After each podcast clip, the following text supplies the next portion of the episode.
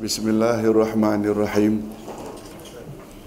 Alhamdulillah nahmaduhu wa nasta'inuhu wa nastaghfiruh wa na'udzu billahi min shururi anfusina wa min sayyiati a'malina. Man yahdihillah fala mudilla lah wa man yudlil fala hadiya lah. Ashhadu an la ilaha illallah wahdahu la syarika lah wa ashhadu anna Muhammadan abduhu wa rasuluh la nabiyya ba'dah. Allahumma salli wa sallim ala nabiyyina Muhammad wa ala alihi wa sahbihi ajma'in amma ba'd. Hadirin dan hadirat rahimakumullah. Assalamualaikum warahmatullahi wabarakatuh. Alhamdulillah kita bersyukur kehadirat Allah Azza wa Jalla berkat taufiknya kita dapat melapangkan masa dengan berkat taufik Allah pada malam ini untuk menyambung pelajaran kita tentang hakikat dua kalimah syahadat. Setelah kita memperkatakan pada muka surat 78 siapakah Ahlus Sunnah wal Jamaah yang sebenarnya Maka pada malam ini insya-Allah kita akan belajar bermula dari muka surat 91 pokok-pokok pembahasan akidah Ahlus Sunnah wal Jamaah.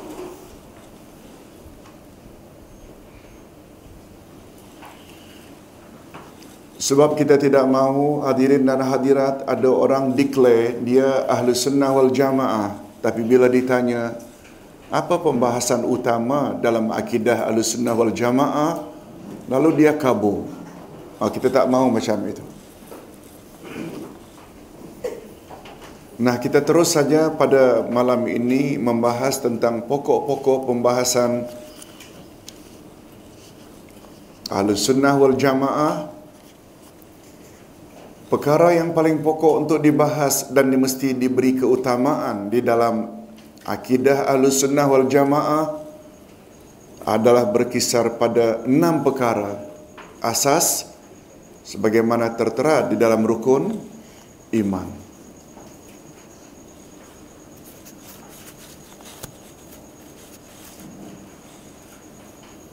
Ketika Nabi Muhammad sallallahu alaihi wasallam didatangi oleh Jibril lalu bertanya, "Khabarkan kepadaku wahai Muhammad apa itu iman?" Lalu Nabi Muhammad sallallahu alaihi wasallam jawab, rukun iman itu ada enam. Yaitu pertama iman kepada Allah, yang kedua iman kepada malaikat-malaikat, yang ketiga iman pada kitab-kitab, iman kepada rasul-rasul, iman kepada hari akhirat. Dan iman kepada takdir. Hadirin dan hadirat, Ustaz harap pembahasan ini tidak membosankan sebab nama subjek kita pun pemantapan akidah. Kita ulang lagi untuk lebih memantapkan. Jadi ketentuan pembahasan akidah ada enam itu kalau ditanya apa dalilnya ini dia. Ketentuan di atas iaitu rukun enam ada berapa cabang tadi? Ada berapa cabang? Enam. Ketentuan ini adalah berdasarkan hadis Jibril daripada Umar bin Khattab radhiyallahu anhu. Tolong ikuti. Qala fa akhbirni 'anil iman.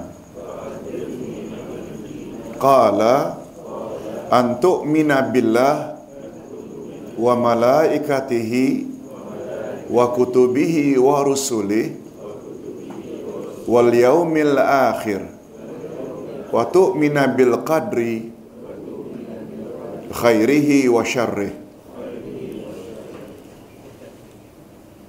Berkata Jibril, khabarkan kepadaku ya Muhammad tentang iman.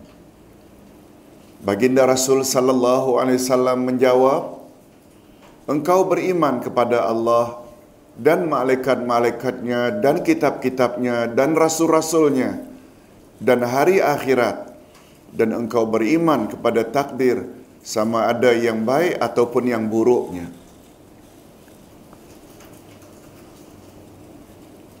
Hadis ini hadis sahih riwayat Imam Muslim.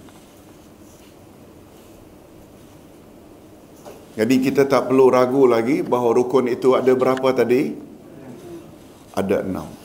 Okey. Itu sebenarnya sekedar melengkapkan subjek sebelumnya. Siapakah ahli sunnah wal jamaah sebenar? Nah pada malam ini kita lebih kepada syahadah.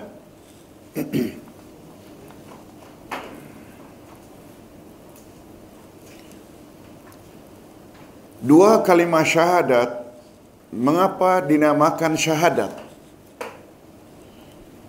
Yang diambil dari kata asyhadu. Asyhadu maknanya aku bersaksi.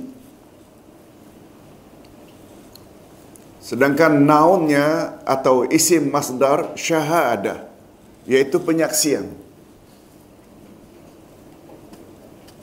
Ustaz rasa memahami makna syahadah sangat mustahak. Sebab perkataan syahadah atau asyhadu betul tak?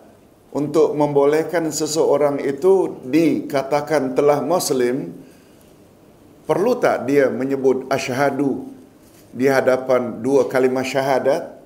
Perlu tak? Sebelum dia menyebut la ilaha illallah ada asyhadu. Sebelum dia sebut Muhammad Rasulullah ada asyhadu. Nah kalau begitu apa makna asyhadu? Walaupun semua kita tahu artinya aku bersaksi. Tapi bila ditanya balik apa makna aku bersaksi? Banyak dari kalangan umat Islam yang kabur. Oleh sebab itu, karena asyhadu atau syahadat bahasa Arab, kita mesti balik kepada kaedah dan makna bahasa Arab. Okey, kita teruskan. Makna syahadah. Sebagaimana yang saya sebutkan pada permulaan buku ini, bahawa perkara yang paling utama dalam Islam hanya dua perkara. Yang pertama, mengesahkan Allah dalam beribadat. Ini pembahasan akidah dan yang kedua mengikuti ajaran yang dibawa oleh Rasulullah sallallahu alaihi wasallam yang dipanggil syariat. Ustaz ulang sekali lagi. Semua agama langit yang dibawa oleh Rasul, Rasul Allah. Prinsipnya dua saja. Yaitu meyakini yang berhak dan layak serta wajib disembah hanya Allah. Yang kedua, cara menyembah Allah mestilah ikut cara yang dibimbing oleh para rasul. Oleh sebab itu, ingatkan balik wahai para jamaah sekalian, meyakini tidak ada Tuhan yang berhak disembah melainkan Allah itu namanya pembahasan apa? Akidah. Sedangkan beribadat kepada Allah ikut cara yang telah ditetapkan oleh Rasul, Rasul Allah namanya bab syariat. Dengan kata lain, syahadat pertama namanya syahadat akidah dan syahadat kedua boleh dipanggil sebagai syahadat risalah. Cuma kalau Ustaz mau luaskan sedikit dari dua prinsip tersebut. Akidah dibawa oleh Rasul sama atau beza?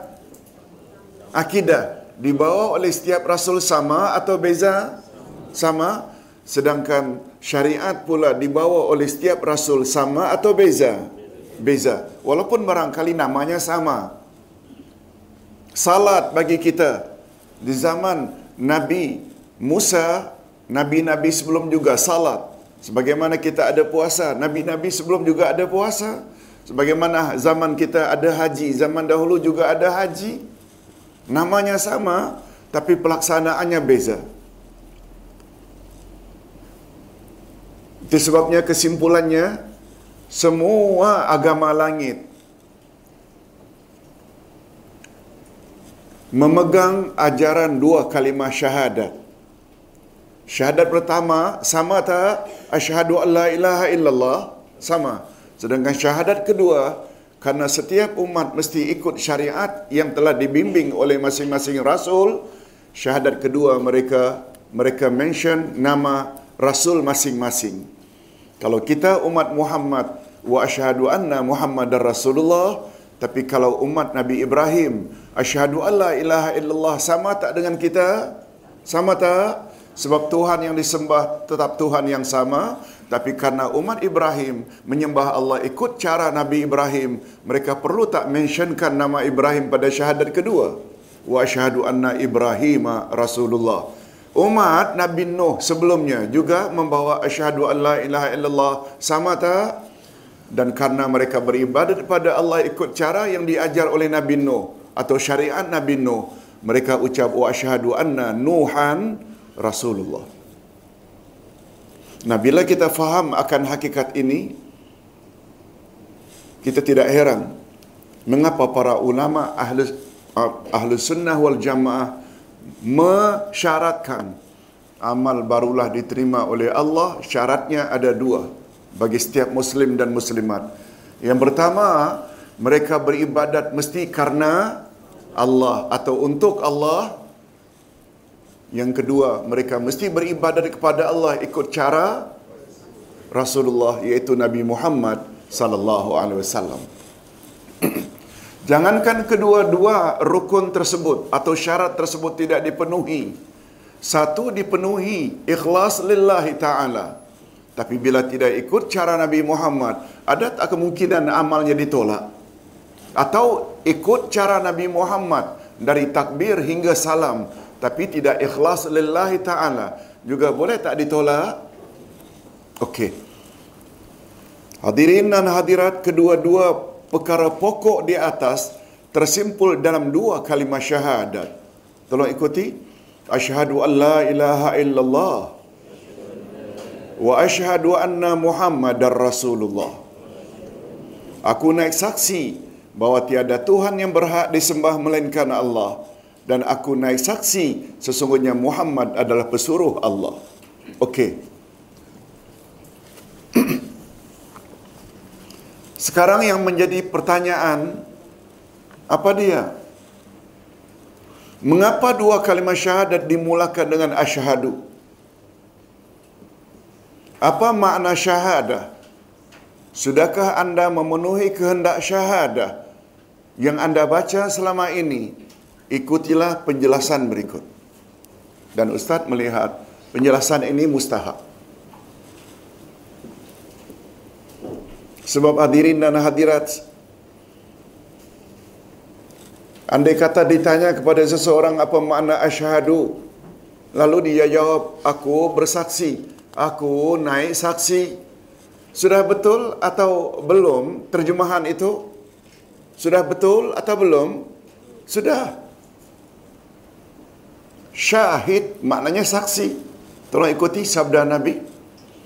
La nikaha illa biwaliyin wa syahidai adlin. Tidak sah pernikahan atau perkahwinan kecuali dengan seorang wali dan dua orang saksi syahid saksi syahidai dua orang saksi yang adil itu sebabnya kita yang berpahaman ahlu sunnah wal jamaah Yakin tak bahawa nikah muta'ah tidak sah? Yakin tak? Apa sebab?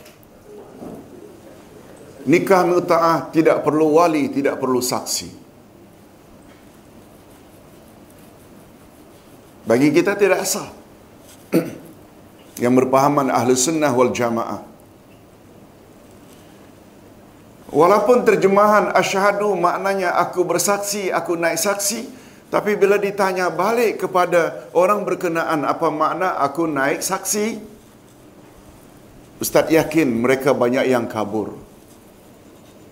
Barangkali lebih mudah bagi mereka untuk jawab. Apa makna aku naik taksi? Tidak naik komuter, tidak naik LRT, tidak naik lori, tidak naik bas. Aku naik saks, naik taksi. Tapi aku naik saksi kabur. Nah untuk menghilangkan kekaburan ini, kita kena balik kepada bahasa asal asyhadu, iaitu bahasa apa? Bahasa Arab. Okey. Sekarang kita lihat. Kata asyhadu selalu diterjemahkan dengan aku naik saksi. Menurut pandangan saya, terjemahan tersebut sudah betul dan tepat sekali. Karena menurut bahasa syahidun maknanya saksi. Ustaz kuatkan lagi makna syahid itu saksi. Sebagaimana peranan Nabi Muhammad sallallahu alaihi wasallam, beliau ada saksi. Tolong ikuti. Ayat 45 surat Al-Ahzab. A'udzu billahi minasyaitonir rajim. Ya ayuhan nabi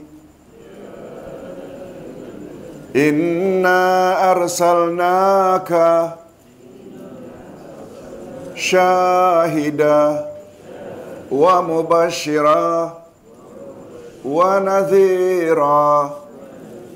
wa da'iyan ila Allah biiznih wa sirajan munira Terjemahan ayat Wahai Nabi Bismillah Bismillah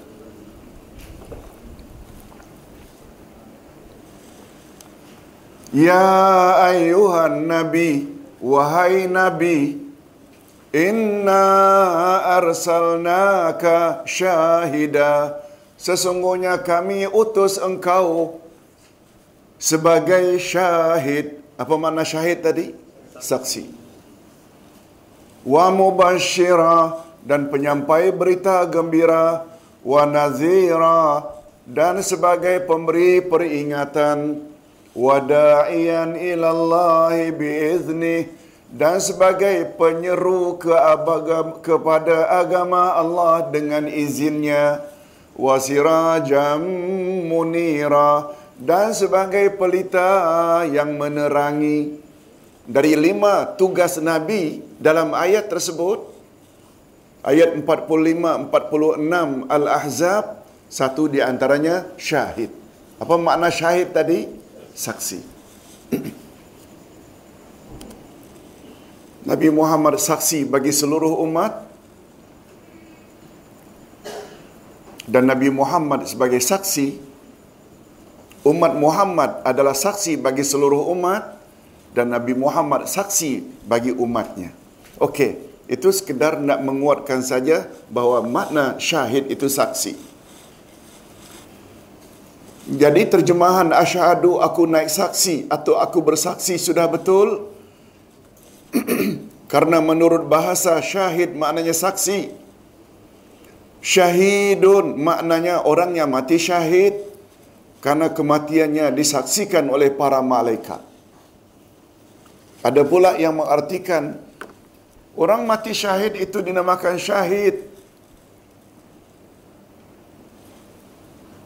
yang tak perlu dimandikan, yang tak perlu dikafankan dan dikebumikan dalam keadaan pakaian perangnya yang tentu saja masih berlumuran darah, betul tak? Mereka dikatakan sebagai mati syahid karena pakaiannya, darahnya jadi saksi. Itu juga ada terjemahan syahid dengan makna itu selain syahid yaitu orang yang mati yang dipersaksikan oleh siapa tadi? Para malaikat. Jadi asyhadu sungguh tepat kalau diartikan dengan aku naik saksi. Tetapi walaupun terjemahannya sudah tepat, saya yakin masih banyak lagi dari kalangan umat Islam yang masih kabur terhadap kehendak dan pemahaman kata syahadah sebagaimana semestinya. Ekoran daripada kekaburan akan makna syahadat inilah maka kita dapati bahawa mereka mengucapkannya berkali-kali dalam sehari malahan dengan begitu fasih dan lancar tetapi sikap dan perbuatan mereka masih jauh daripada kehendak-kehendak kalimat yang diucapkannya. Problemnya berpunca daripada tak faham makna asyhadu sebenar. nah kalau begitu Ustaz, ada berapa makna asyhadu menurut bahasa Arab? Okey. Dalam bahasa Arab kata syahadah mengandung banyak makna antara lain tolong ikuti al-ilmu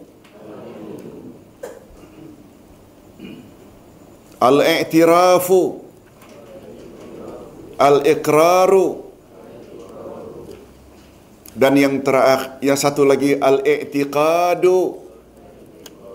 Dan yang terakhir al-bayanu.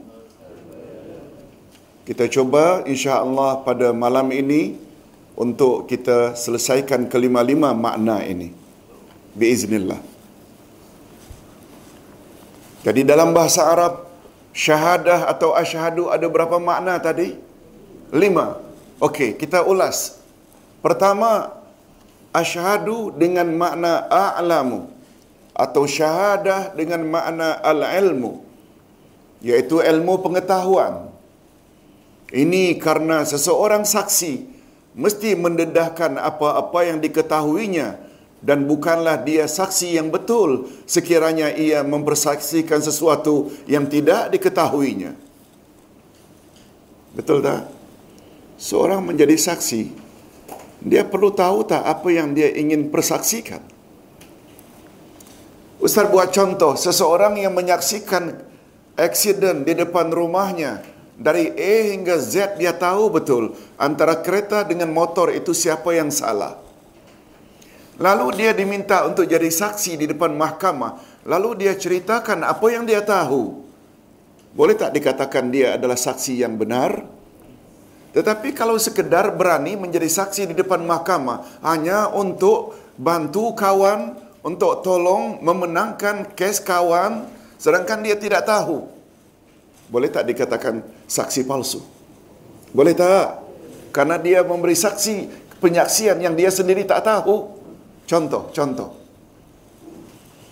Dalam hubungan ini karena dua kalimat syahadat mengandung dua penyaksian yaitu pertama tentang ketuhanan Allah Subhanahu wa taala dan yang kedua tentang kerasulan Nabi Muhammad sallallahu alaihi wasallam.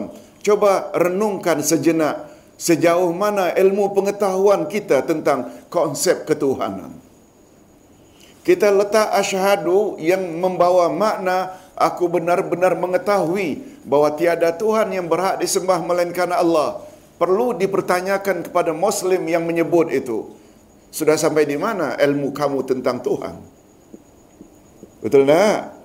Bila dah berani meletakkan asyhadu di depan la ilaha illallah bermakna kita dah tahu sampai di mana awak kenal Tuhan. Sejauh mana ilmu pengetahuan kita tentang peribadi dan ajaran yang dibawa oleh Nabi Muhammad sallallahu alaihi wasallam juga akan ditanya.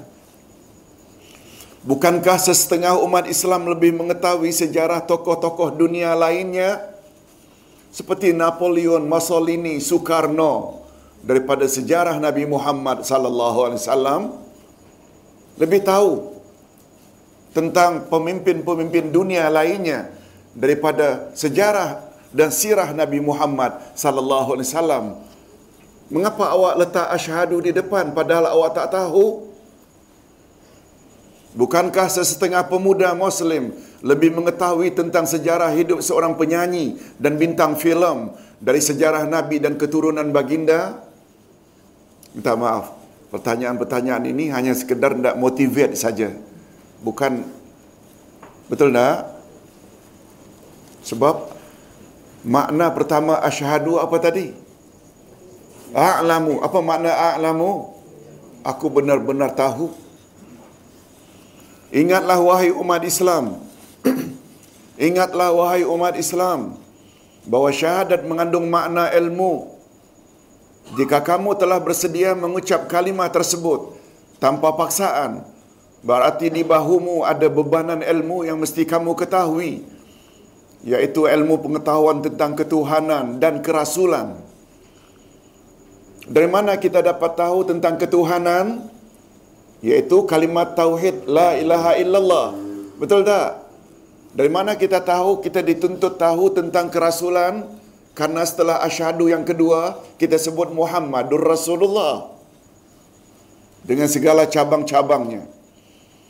Jangan menjadi saksi palsu. Karena kita hanya sanggup mengucapkan penyaksian tetapi tidak mempunyai ilmu tentang perkara yang kita persaksikan. Jadi kesimpulannya untuk makna pertama, asyhadu dengan makna a'lamu sebagai kesimpulan bahawa salah satu makna syahadat adalah ilmu dan atas dasar itu kita diperintahkan untuk mempelajari ilmu-ilmu yang dapat memantapkan keislaman kita. Oleh sebab itu kata setengah ulama keimanan kita tidak akan sempurna tanpa tiga ilmu. Apa dia ustaz? Matematik, geografi ke? Bukan. Menurut setengah ulama, ilmu yang paling pokok untuk menyempurnakan keimanan dan keislaman seseorang, tolong ikuti, ma'rifatullah. Ma'rifatun nabi, ma'rifatud dinil islami. Satu ilmu tentang Allah, yang kedua ilmu tentang nabi dan yang ketiga ilmu tentang selok belok agama Islam. Alhamdulillah hadirin dan hadirat, kita yang apabila secara istiqamah mau hadir di majlis seperti ini, insya-Allah kita akan dapat ketiga-tiganya. Insya-Allah. Asalkan istiqamah. Apalagi majlis ilmu yang kita adakan di sini, betul tak? Sangat jauh daripada unsur syirik, unsur bid'ah dan khurafat. Betul tak? Segala referens kita dalam masalah akidah, masalah fiqah dan masalah akhlak selalu merujuk kepada kalamullah dan kalamur rasul. Serta, jangan lupa, serta pandangan para ulama yang muktabar. Boleh tak? Yang muktabar. Yang tidak bercanggah dengan kehendak Allah dan kehendak Rasul.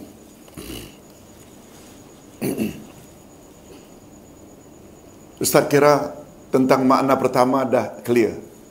Boleh tak? Okey, kita berpindah kepada makna asyhadu atau syahadat untuk makna kedua iaitu pengakuan atau mengakui al-i'tiraf. Ini sudah jadi bahasa kita. Malaysia a'tarifu aku i'tiraf.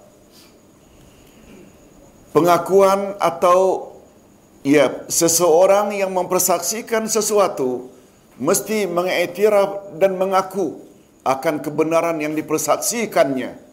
Maka penyaksian akan tercemar jika tidak disertai dengan pengiktirafan dan ekoran daripada pengiktirafan tersebut, maka akan menjelma sifat patuh dan tunduk. Seseorang sebelum mengiktiraf, dia tak boleh tunduk. Ekoran dari pengiktirafan kita bahawa Profesor Dr. Hamka Allah Yarhamu memang tinggi ilmu bahasanya, sastranya dan agamanya. Betul tak? Setiap kita baca seronok saja rasanya. Betul tak? Ekoran dari pengiktirafan walaupun beliau tidak maksum, maksud ustaz. Ekoran dari pengiktirafan kita bahawa Imam Abu Hanifah Imam Malik, Imam Syafi'i, Imam Ahmad Ibn Hanbal. Betul tak kita akhirnya respect dengan pandangan mereka walaupun mereka tidak maksum? Betul tak? Pengiktirafan mesti. Itu sebabnya salah satu dari makna syahadah adalah iktiraf. Makna pertama syahadah apa tadi? Ilmu. Makna kedua iktiraf. Apa makna iktiraf? Mengakui. Hadirin dan hadirat, sebagai contoh, perhatikanlah saudara doktor yang pakar dalam salah satu jenis penyakit. Banyak orang yang mengiktiraf kepakarannya. Mungkin pakar kulit, mungkin pakar jantung. Apa implikasinya atau ekorannya ek, setelah pengiktirafan? Itu yang mustahak. Okey, kita baca. Banyak orang yang mengiktiraf kepakarannya itu pesakit yang mendapat rawatan doktor yang diiktirafnya senantiasa akan patuh terhadap nasihat doktornya. Segala anjuran doktor akan dilaksanakannya dengan baik dan teratur dan segala pantang larang akan dijauhkannya. Pakar mata dulu-dulu kan namanya Dr. Syukri. Pakar kulit kan ada namanya Dr.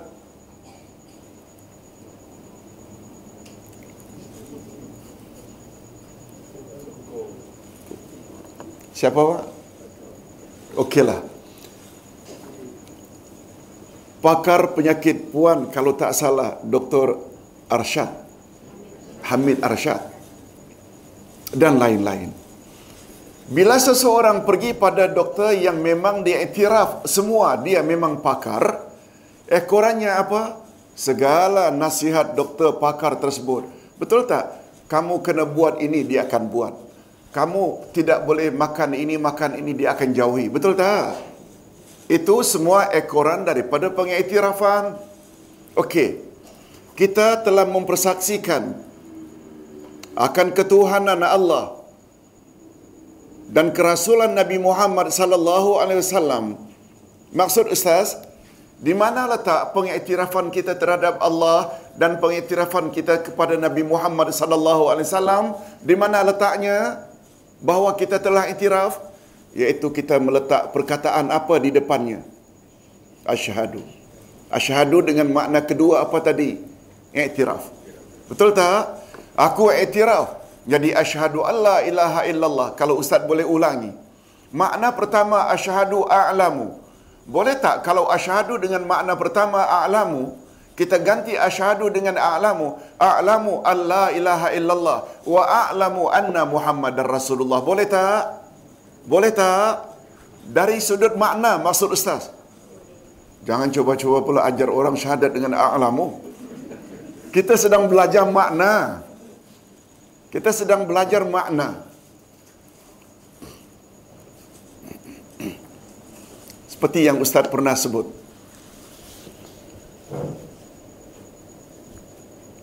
Kata Syekh Abdul Rahman bin Nasir As-Sa'di dalam tafsirnya.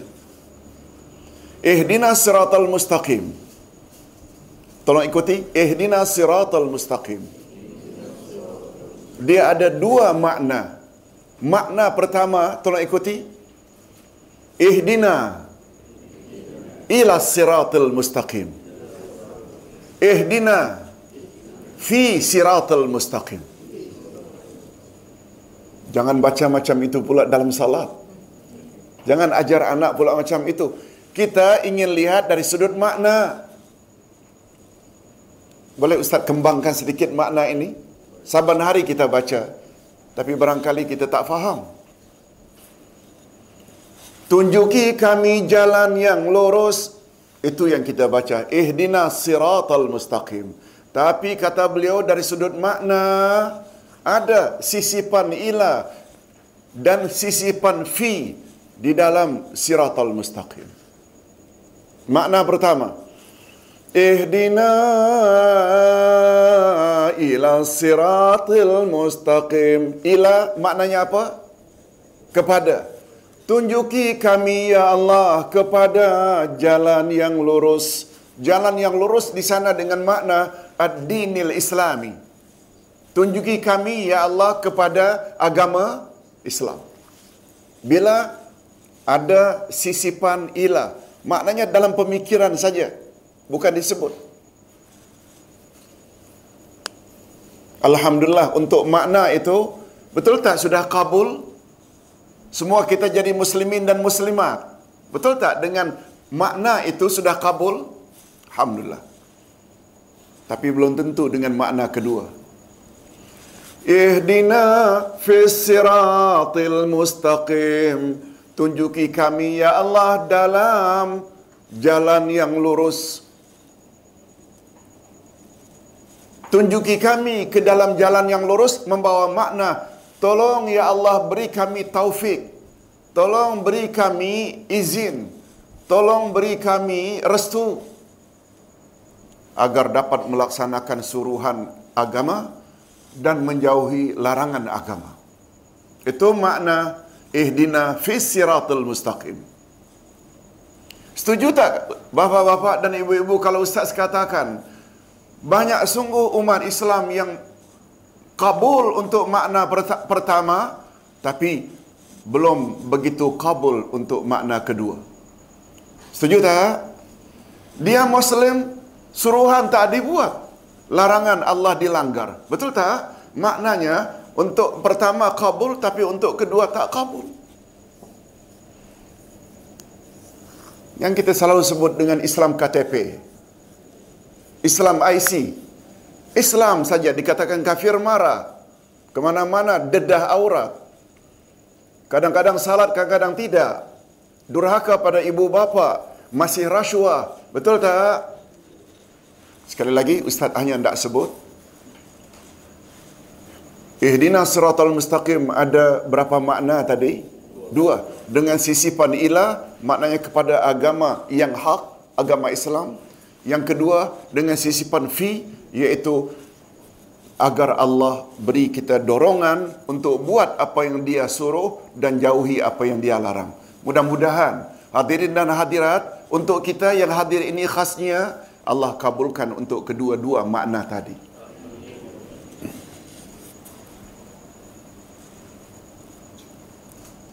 Nah ditinjau dari sudut lain pula Eh dina siratal mustaqim tunjuki kami Berilah kami hidayah ke jalan yang lurus. Dia membawa makna istimrariyah. Tolong ulangi istimrariyah. Istimrariyah maknanya berterus-terusan.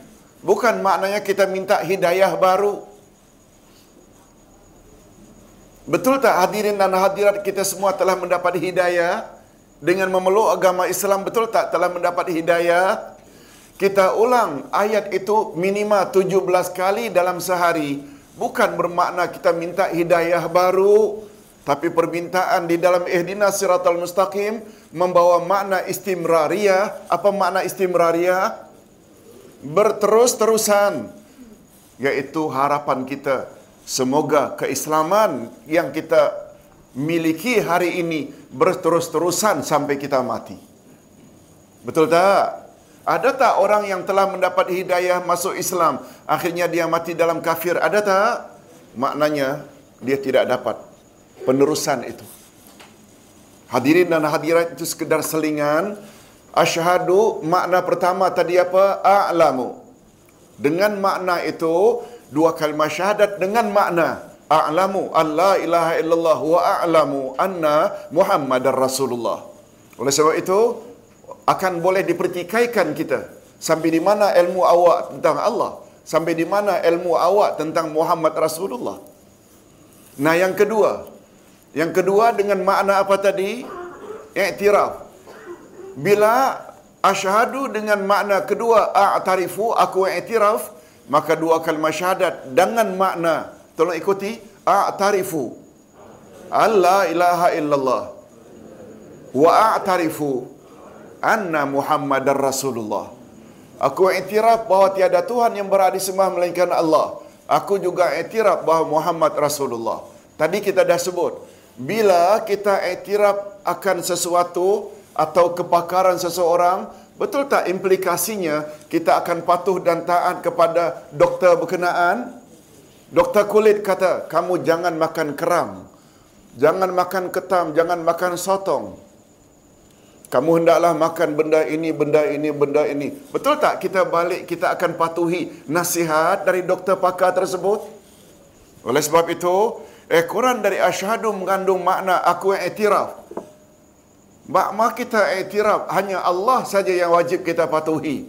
Nah, kita akan dipertikaikan sampai di mana dalam realiti hidup kepatuhanmu terhadap Allah. Suruhan-suruhannya kamu ada buat tak? Larangan-larangannya kamu ada jauhi tak? Kamu letak a'tarifu asyhadu di depan Muhammad Rasulullah sampai di mana kepatuhanmu terhadap sunnah Rasul akan dipertanyakan. Hadirin dan hadirat, Terasa tak berapa pentingnya kita tahu makna asyhadu? Yes, implikasinya kita akan jadi orang yang patuh kepada Allah dan kepada Rasul. Hadirin dan hadirat rahimakumullah.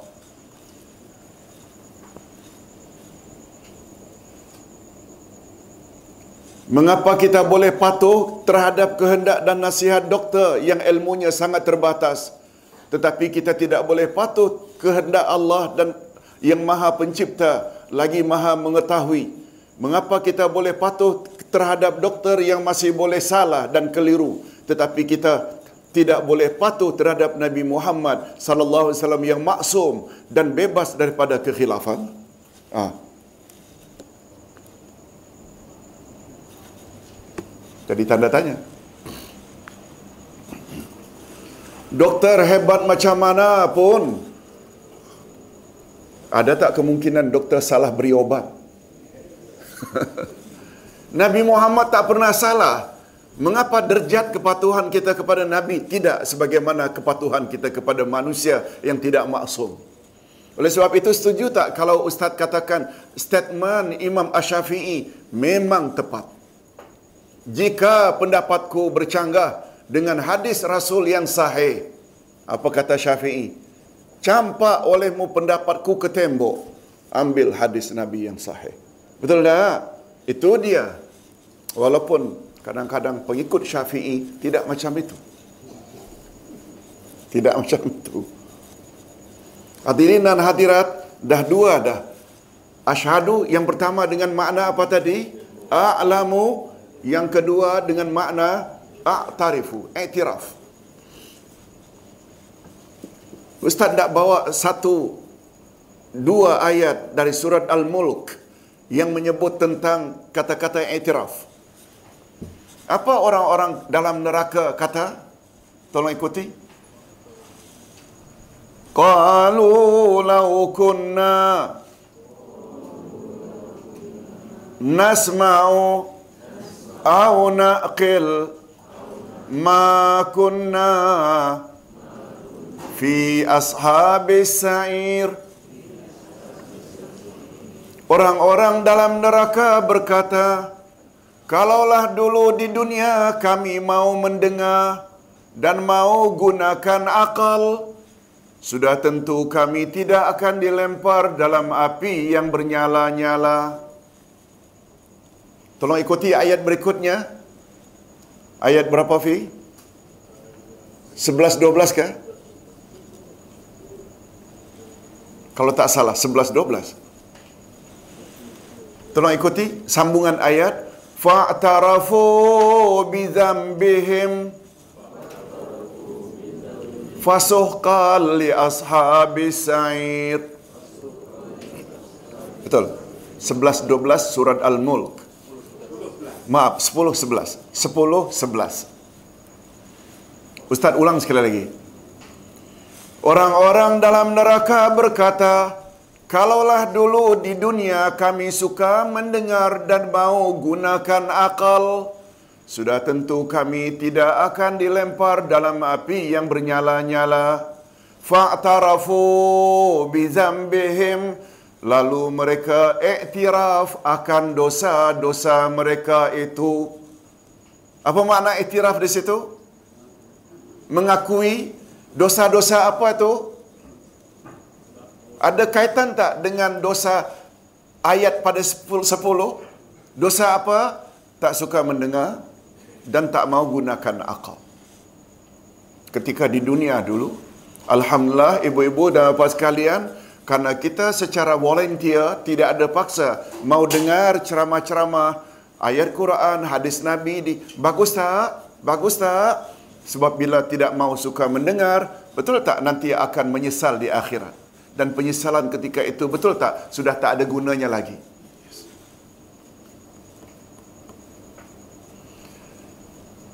Pepatah orang tua sesal dahulu.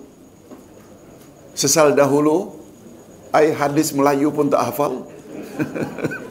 sesal dahulu. Pendapatan. Sesal kemudian. Tak ada guna. Alhamdulillah.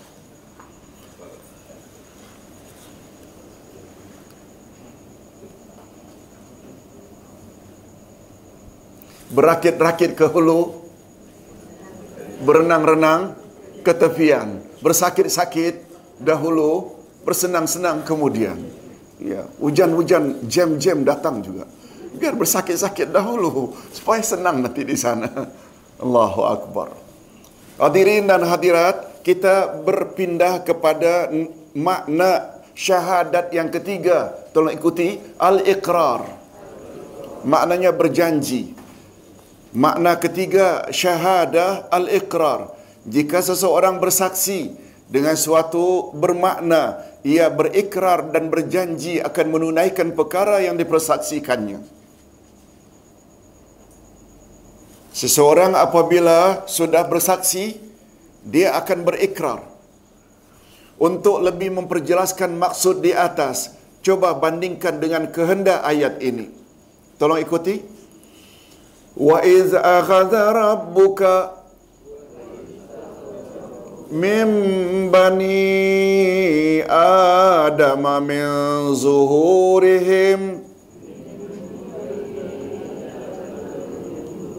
ذريتهم وأشهدهم على أنفسهم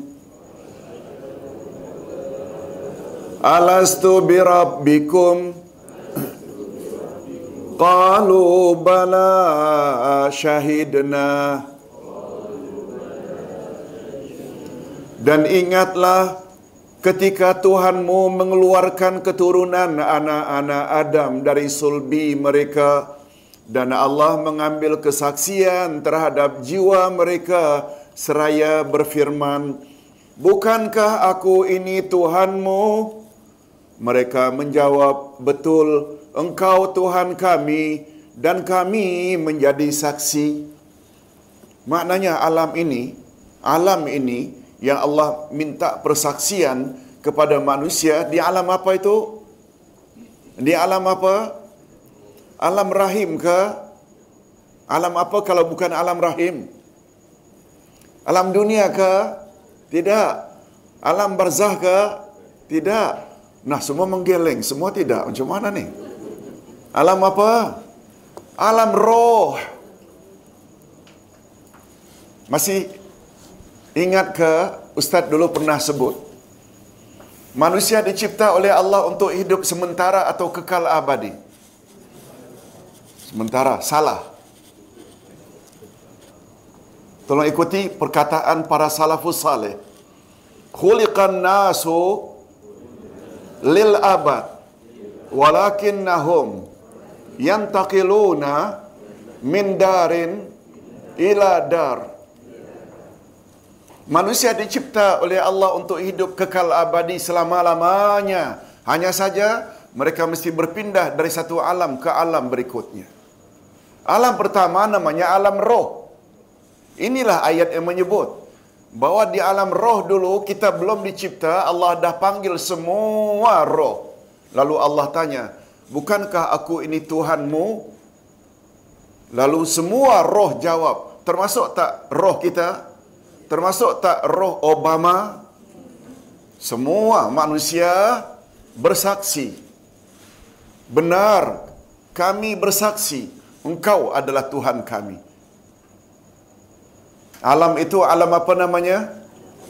Kemudian ketika bertemu antara sperma ayah dengan telur ibu di rahim, bermulalah alam apa namanya? Alam rahim. Alam kandungan. Kemudian keluar kita, bermulalah alam dunia. Kemudian kita akan mati, bermulalah alam barzah. Ketika tiupan sangkakala yang kedua bangkit dari kubur bermulalah alam akhirat. Bila berakhirnya? Tak berakhir. Boleh faham? Kecuali bila dikatakan kita hidup di dunia ini kekal abadi ke sementara? Yes, sementara. Kalau ada dunia. Malah kita berani mengatakan kita akan berada di alam barzakh juga sementara. Betul tak? Di alam barzakh hanya sekedar transit bukan selama-lamanya di sana. Itu sebabnya siksa di sana namanya siksa neraka ke kubur. Kubur bukan neraka. Sebab neraka mesti di, di, dihisap dulu. Kalau ada nikmat namanya nikmat kubur atau nikmat syurga. Orang dalam kubur belum lagi dihisap.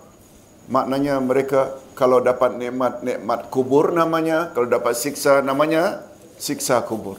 Oleh sebab itu Nabi Muhammad sallallahu alaihi wasallam menyuruh kita agar berdoa, tolong ikuti, Allahumma inni a'udzubika min azabil qabri wa azabin nar. Ya Allah, aku mohon perlindunganmu dari azab kubur dan azab neraka. Ini memberi isyarat sama tak azab kubur dengan azab neraka? Beza, beza. Azab neraka mesti berhisap dulu. Betul tak? Berhisap tak akan terjadi sebelum kiamat. Hadirin dan hadirat rahimakumullah. Ayat di atas memperkuat hujah kita bahawa syahadat mengandung makna janji atau ikrar. Jadi roh-roh manusia tadi ada tak bersaksi dengan makna berikrar atau berjanji kepada Allah bahawa Tuhan yang berhak disembah hanya Allah?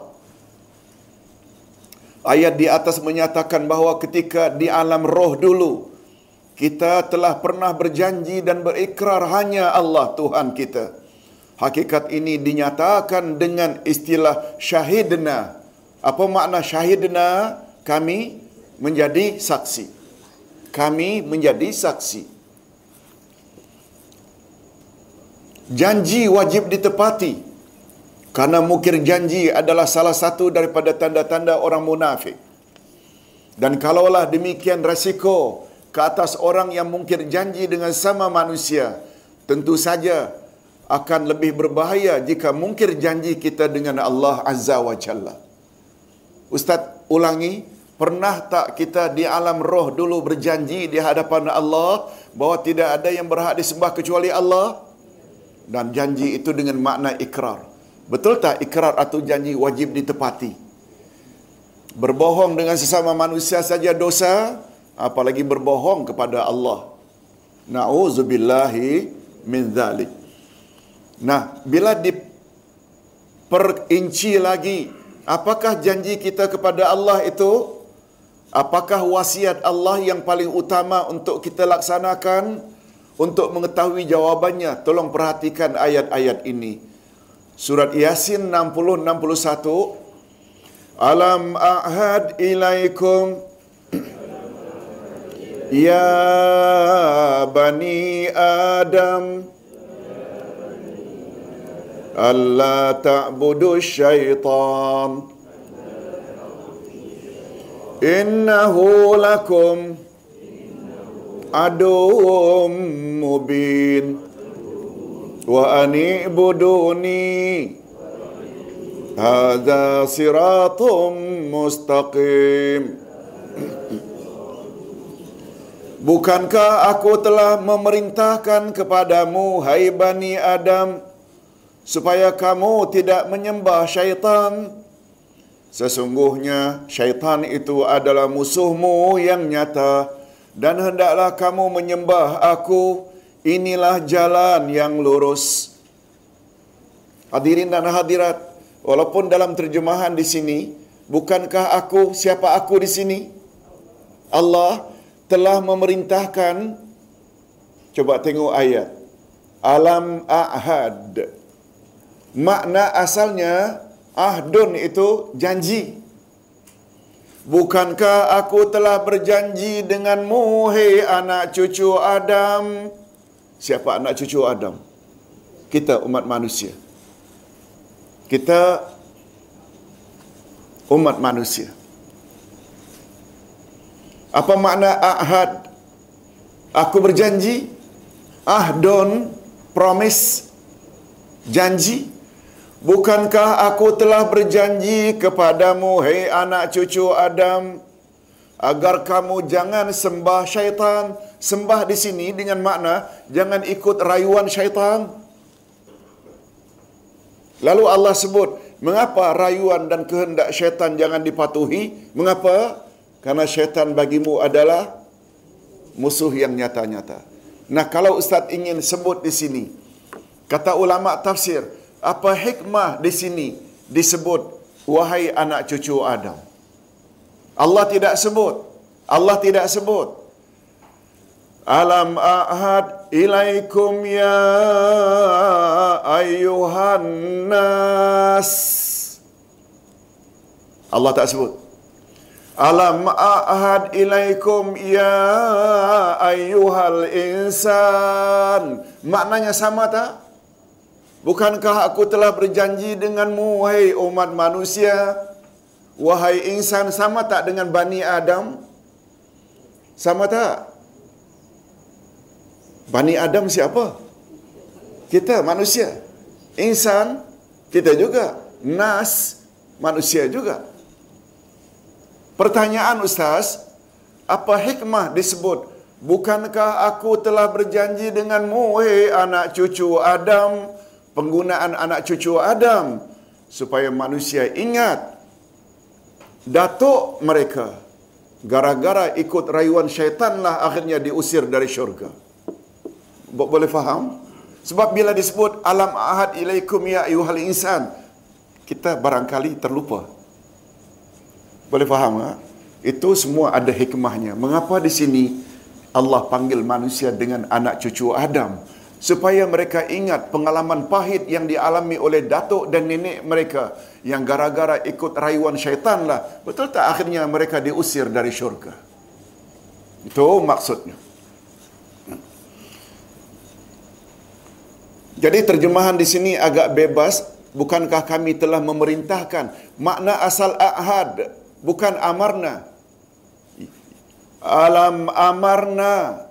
Maaf. Alam ahad buk alam ahad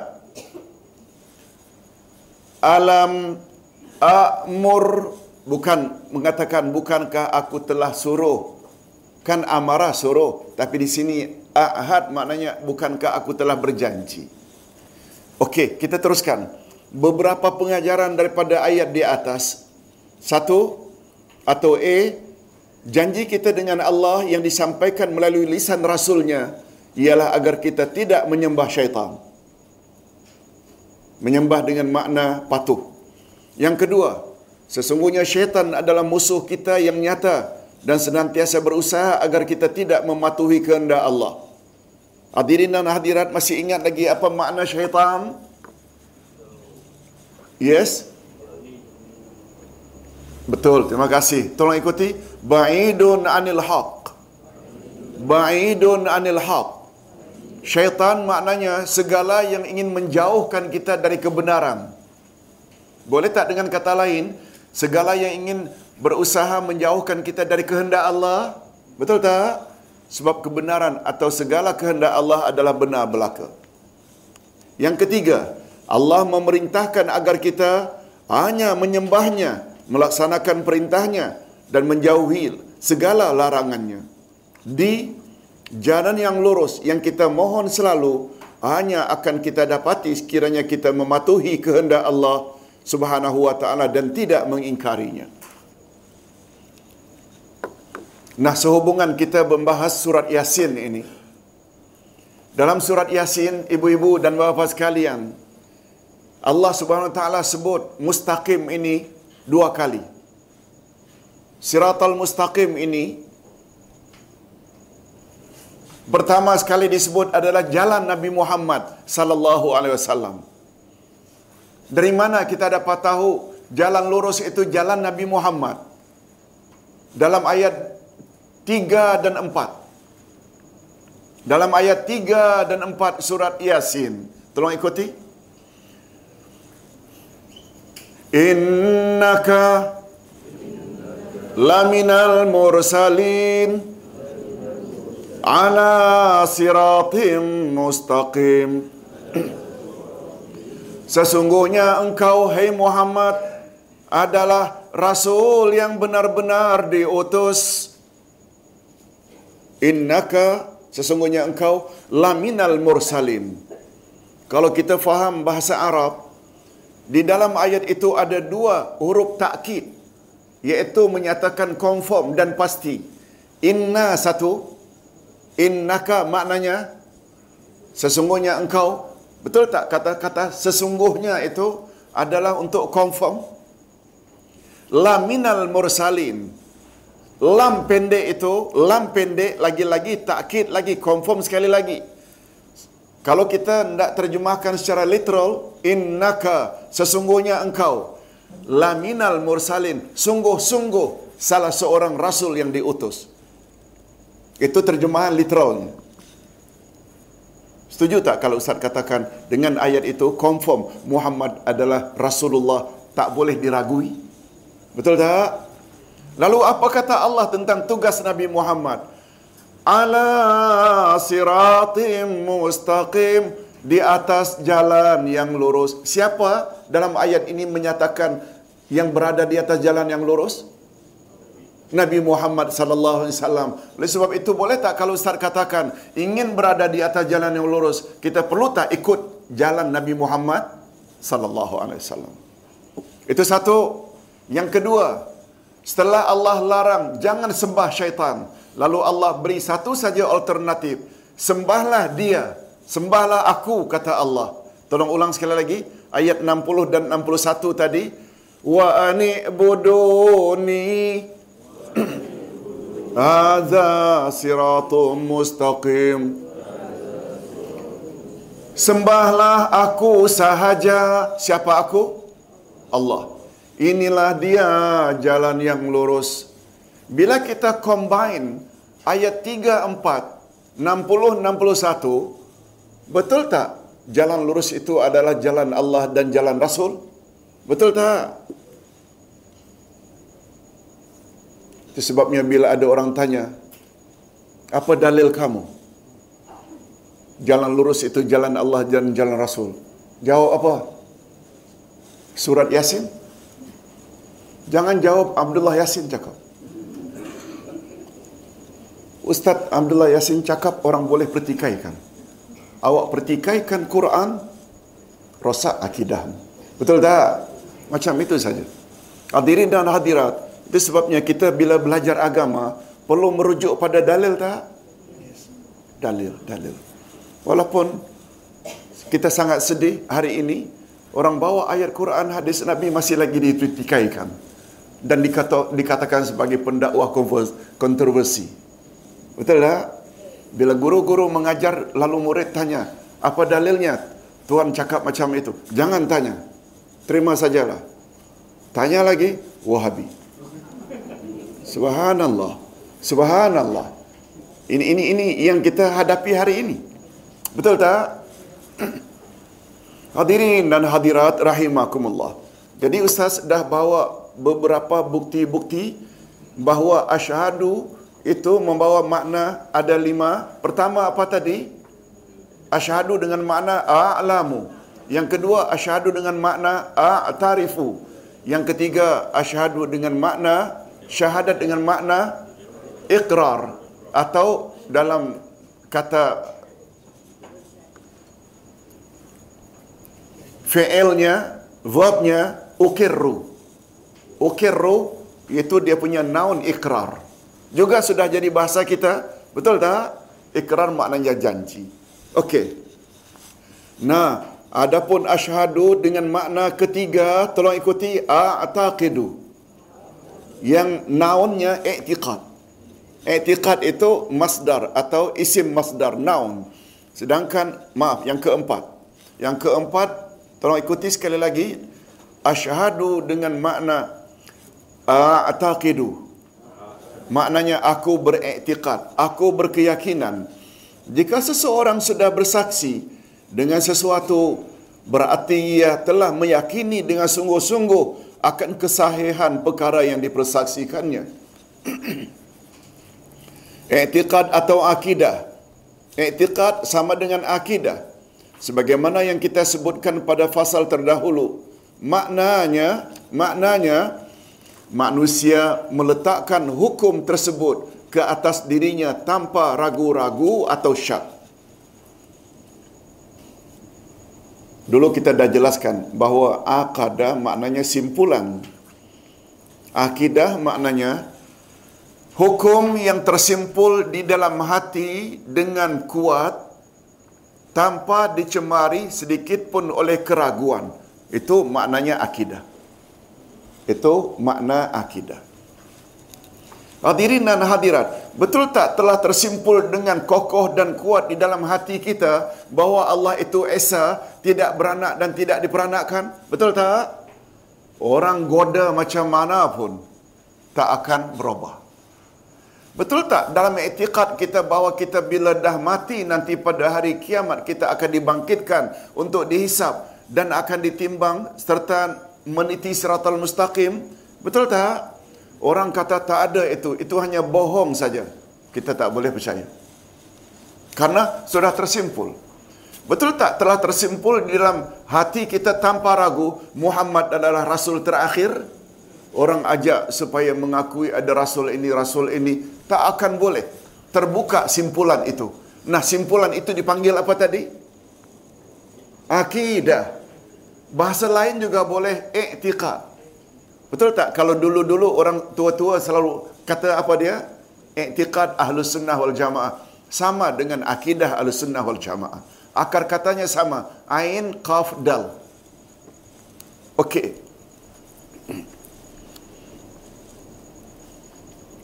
Jadi kalaulah syahadat mengandung makna i'tiqad, maka ia berarti bahawa kita sungguh yakin tanpa ragu tentang kandungan yang kita persaksikan. Kita tidak ragu terhadap Allah dan segala yang datang daripadanya, sama ada berupa suruhannya atau larangannya yang tertera di dalam Al-Quran. Oleh sebab itu, ibu-ibu dan bapa sekalian, bila kita percaya dan meyakini Allah Tuhan kita yang hanya dia saja wajib kita patuhi. Rosak tak akidah kita bila kita tolak Quran? Rosak tak? Sebab Quran kalamullah. Rosak. Demikian sebaliknya, kalau kita sudah beretiqad Muhammad adalah Rasulullah, Rasul terakhir. Boleh rosak tak bila kita tolak hadis-hadisnya yang sahih? rosak. Macam itulah. Sebagaimana kita sungguh yakin dan tidak ragu lagi terhadap Nabi Muhammad sallallahu alaihi wasallam dan segala yang datang daripada baginda. Nah, yang kelima, yang kelima pula ini lagi mustahab.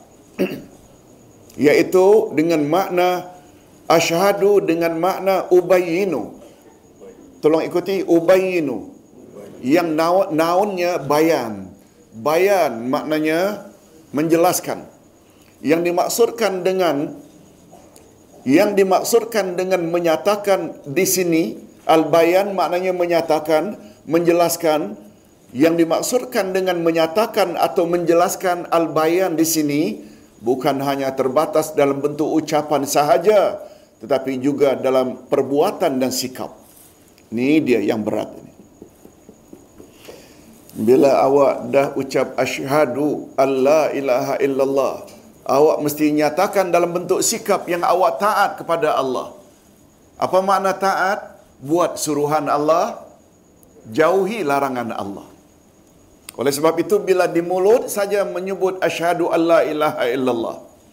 Tapi dalam realiti suruhan Allah tidak buat, larangan Allah tidak dijauhi, dia dipanggil mukmin atau munafik. Munafik. Lain cakap, lain bikin.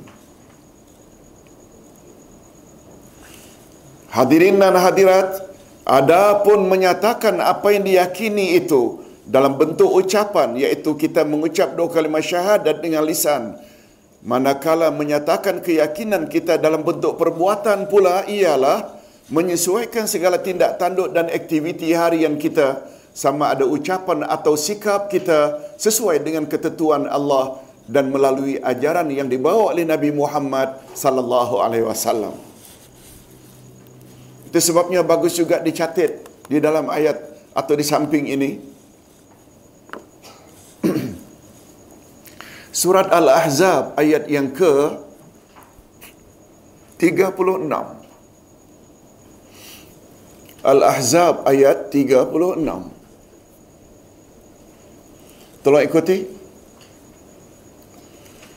وما كان لمؤمن ولا مؤمنة إذا قضى الله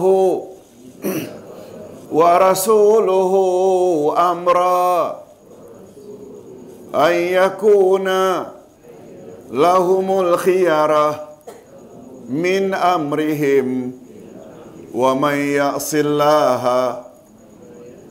ورسوله فقد ضل ضلالا مبينا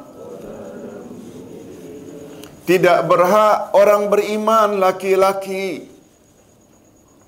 Sebagaimana juga tidak berhak orang beriman wanita. Dalam hal apa mereka mukmin mukminat tidak berhak? Apabila Allah dan Rasul telah tetapkan satu-satu ketentuan hukum lalu mereka ingin mencari pilihan ketentuan hukum yang lain tetapi hanya mengaku saja mukmin atau mukminat. Dikatakan kafir marah. Tetapi ketentuan Allah ketentuan Rasul diabaikan. Coba dengar apa penghujung ayat sebut. Tolong ulang sekali lagi. Wa may ya'sillaha wa rasulah. Faqad dhalla dhalalam mubina Barang siapa yang ingkar, barang siapa yang tidak mau patuh ketetapan Allah dan Rasul, maka terjatuhlah ia ke dalam kesesatan yang nyata sesat. Dua kalimah syahadat diucap oleh mulut dengan fasih. Tapi suruhan Allah, suruhan Rasul tidak dilaksanakan. Larangan-larangan Allah dan Rasul dilanggar. Orang tersebut Allah kata apa tadi? Jatuh dalam kesesatan yang samar-samar atau yang nyata. mubina, dalalam mubina, sesat yang nyata. Itu sebabnya istilah ustaz, seseorang sudah dikatakan sesat, tak perlu masuk ajaran sesat. Betul tak empat hari yang lalu ayah pin meninggal dunia? Betul tak? Alhamdulillah. Ustaz, mengapa Alhamdulillah pula? Alhamdulillah tanda apa? Syukur. Mudah-mudahan tidak banyak lagi orang yang jadi pengikutnya. Ustaz bawa cerita. Seorang pengembang ajaran Khawarij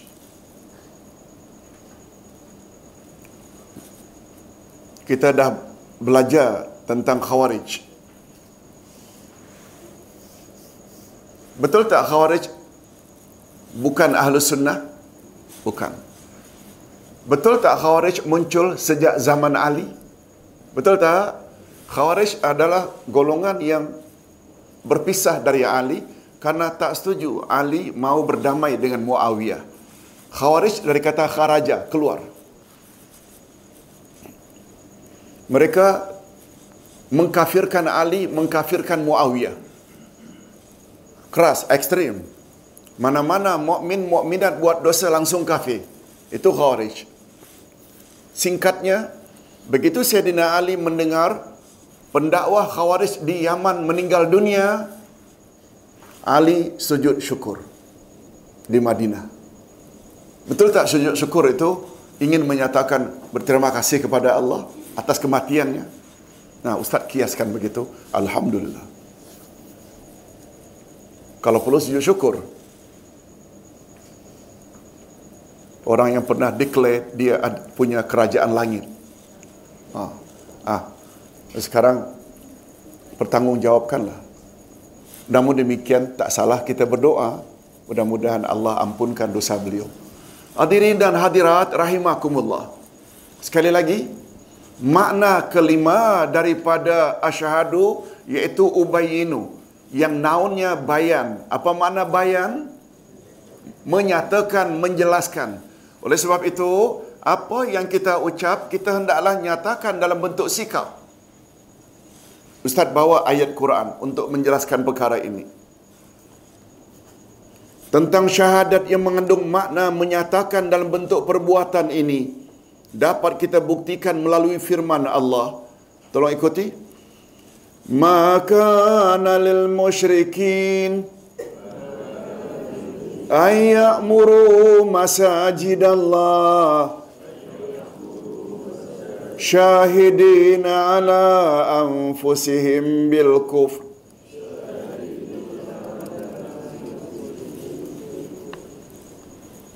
Tidaklah wajar orang-orang musyrik itu memakmurkan masjid-masjid Allah sedangkan mereka bersaksi atau bersikap bahawa mereka sendiri kafir. Perlu penjelasan sedikit. Tidak patut orang-orang musyrik itu memakmurkan masjid-masjid Allah karena mereka ingin menyatakan dalam bentuk sikap bahawa mereka orang kafir. Syahidina ala anfusihim. Ustaz ulang. Orang-orang kafir tidak pergi ke masjid tidak memakmurkan masjid. Orang-orang yang musyrik mereka orang kafir tidak pergi ke masjid. Betul tak? Mengapa mereka tidak pergi ke masjid? Ayat menyebut syahidina ala anfusihim. Karena ingin karena ingin karena mereka ingin mempersaksikan bahawa diri mereka kafir. Mereka ingin orang lain mempersaksikan yang mereka itu kafir. Nah mempersaksikan di sini dengan makna apa? Menyatakan Itu sebabnya sambungan ayat kalau itu 17 sambungan ayat tolong ikuti. Innama ya'muru masajidallah. Man amana billah wal yaumil akhir. Sesungguhnya yang mau memakmurkan masjid-masjid Allah adalah orang-orang yang beriman kepada Allah dan beriman pada hari akhirat. Oleh sebab itu, sebenarnya sangat berbahaya mengaku mukmin tapi tidak suka ke masjid. Sebab orang kafir tadi tidak ke masjid ingin menyatakan yang mereka kafir. Betul tak? Oleh sebab itu, bila mukmin tidak nyatakan keimanannya dengan memakmurkan masjid, mula rosak tak imannya. Ayat ini Ustaz bawa untuk membuktikan bahawa asyhadu dengan makna ubayinu. Aku nyatakan. Oleh sebab itu, apabila dua kalimah syahadat diucap dengan fasih, tapi dalam gerak-gerik tindak tanduk tidak menyatakan patuh Allah dan patuh Rasul, dah mula rosak tak? Nah, hadirin dan hadirat rahimakumullah. Kita doa mudah-mudahan kita semua diberi oleh Allah kekuatan untuk melaksanakan kelima-lima makna asyhadu tadi. Amin ya rabbal alamin. Jadi kalaulah syahadat mengandung lima makna di atas, maka dapatlah dua kalimat syahadat diartikan secara panjang seperti berikut. Kalau kelima-lima makna tadi kita bawa dalam dua kalimat syahadat, dia akan menjadi macam ini. Syahadat pertama, iaitu syahadat tauhid. Asyhadu an la ilaha illallah akan membawa makna aku mengakui, aku berjanji, aku mengetahui, aku beretikat bahawa tidak ada Tuhan yang berhak disembah melainkan Allah. Dan selanjutnya, aku nyatakan pengakuanku itu, janjiku itu, pengetahuanku itu dan etikatku itu dalam bentuk sikap dan perbuatanku seharian. Boleh faham tak? Semua makna yang lima tadi ada dalam itu. Adapun syahadat kedua, wa asyhadu anna Muhammad Rasulullah, bila kita pasang asyhadu di depan Muhammad Rasulullah dengan kelima-lima makna tadi, dia akan jadi macam ini. Aku mengaku, aku berjanji, aku mengetahui, aku beretikat bahawa sesungguhnya Muhammad itu adalah utusan Allah. Dan selanjutnya, aku nyatakan pengakuanku, janjiku, pengetahuanku dan etikatku itu dalam sikap dan perbuatanku seharian. Betul tak? Betul tak? Yang dia tidak akan menentang Al-Quran dan tidak akan menentang sunnah Nabi. Betul tak? Dia akan ke situ. Dia akan ke situ. Hadirin dan hadirat, rahimakumullah. Kita sambung sedikit saja lagi, boleh? Rukun syahadat. Kalau kita biasa mendengar tentang adanya rukun, syarat rukun demi kesempurnaan rukun-rukun Islam lainnya, seperti syarat dan rukun salat, puasa, zakat dan haji, tidak akan sempurna malahan boleh membawa kepada batalnya rukun-rukun Islam tersebut. Sekiranya tidak dipenuhi terlebih dahulu rukun dan syaratnya. Demikian juga halnya dengan dua kalimah syahadat. Menurut sebahagian ulama bahawa jika ditinjau dari segi makna syahadat mempunyai tiga rukun. Ustaz ulang, menurut sebahagian ulama bahawa jika ditinjau dari sudut dari satu dari satu segi maka syahadat mempunyai berapa rukun? Tiga rukun. Tolong ikuti an-nutqu bil lisan at-tasdiqu bil qalbi al-amal bil arkan yang pertama an-nutqu bil lisan iaitu mengucapkannya dengan lisan. Mengucapkan apa tadi? Syahadat. Membenarkan dengan hati. Yaitu dalam hati kita yakin tanpa ragu Allah saja yang berhak disembah dan Muhammad Rasulullah. Tanpa ragu. Dan yang terakhir ini yang banyak yang kecundang. Al-amal bil arkan iaitu kita melaksanakan dengan anggota apa yang kita sudah iktiraf akui dan ketahui tadi. Dan sekiranya kita padankan dan sekiranya kita padankan atau sesuaikan ketiga-tiga rukun ini nyatalah betapa eratnya hubungan antara rukun-rukun tersebut dengan lima macam maksud kata syahadat yang kita uraikan di atas. Betul tak? Tidak sempurna syahadat seseorang kalau hanya mengucapkannya dengan lidah tetapi tidak membenarkan kandungannya yang diucapkan di dalam hatinya Sebagaimana juga belum sempurna atau tidak sah syahadat seseorang yang mengucapkan dengan lidahnya hatta membenarkannya dengan hatinya tetapi tidak melaksanakan kandungannya dan diucapkannya yang diucapkannya dan tidak dibenarkan dalam bentuk perbuatan sehari-hari. Ustaz kira menurut pandangan ustaz lah pelajaran hari ini malam ini penting Betul tak? Sebab banyak lagi umat Islam yang kabur tentang makna yang tadi itu. Yang lima tadi. Ada kaitan tak makna yang lima dengan rukunnya yang tiga tadi? Sangat erat. Ustaz kira cukup sampai di sini dulu. Tak usah kita panjang-panjang sepenuh hari buruh. Assalamualaikum warahmatullahi wabarakatuh.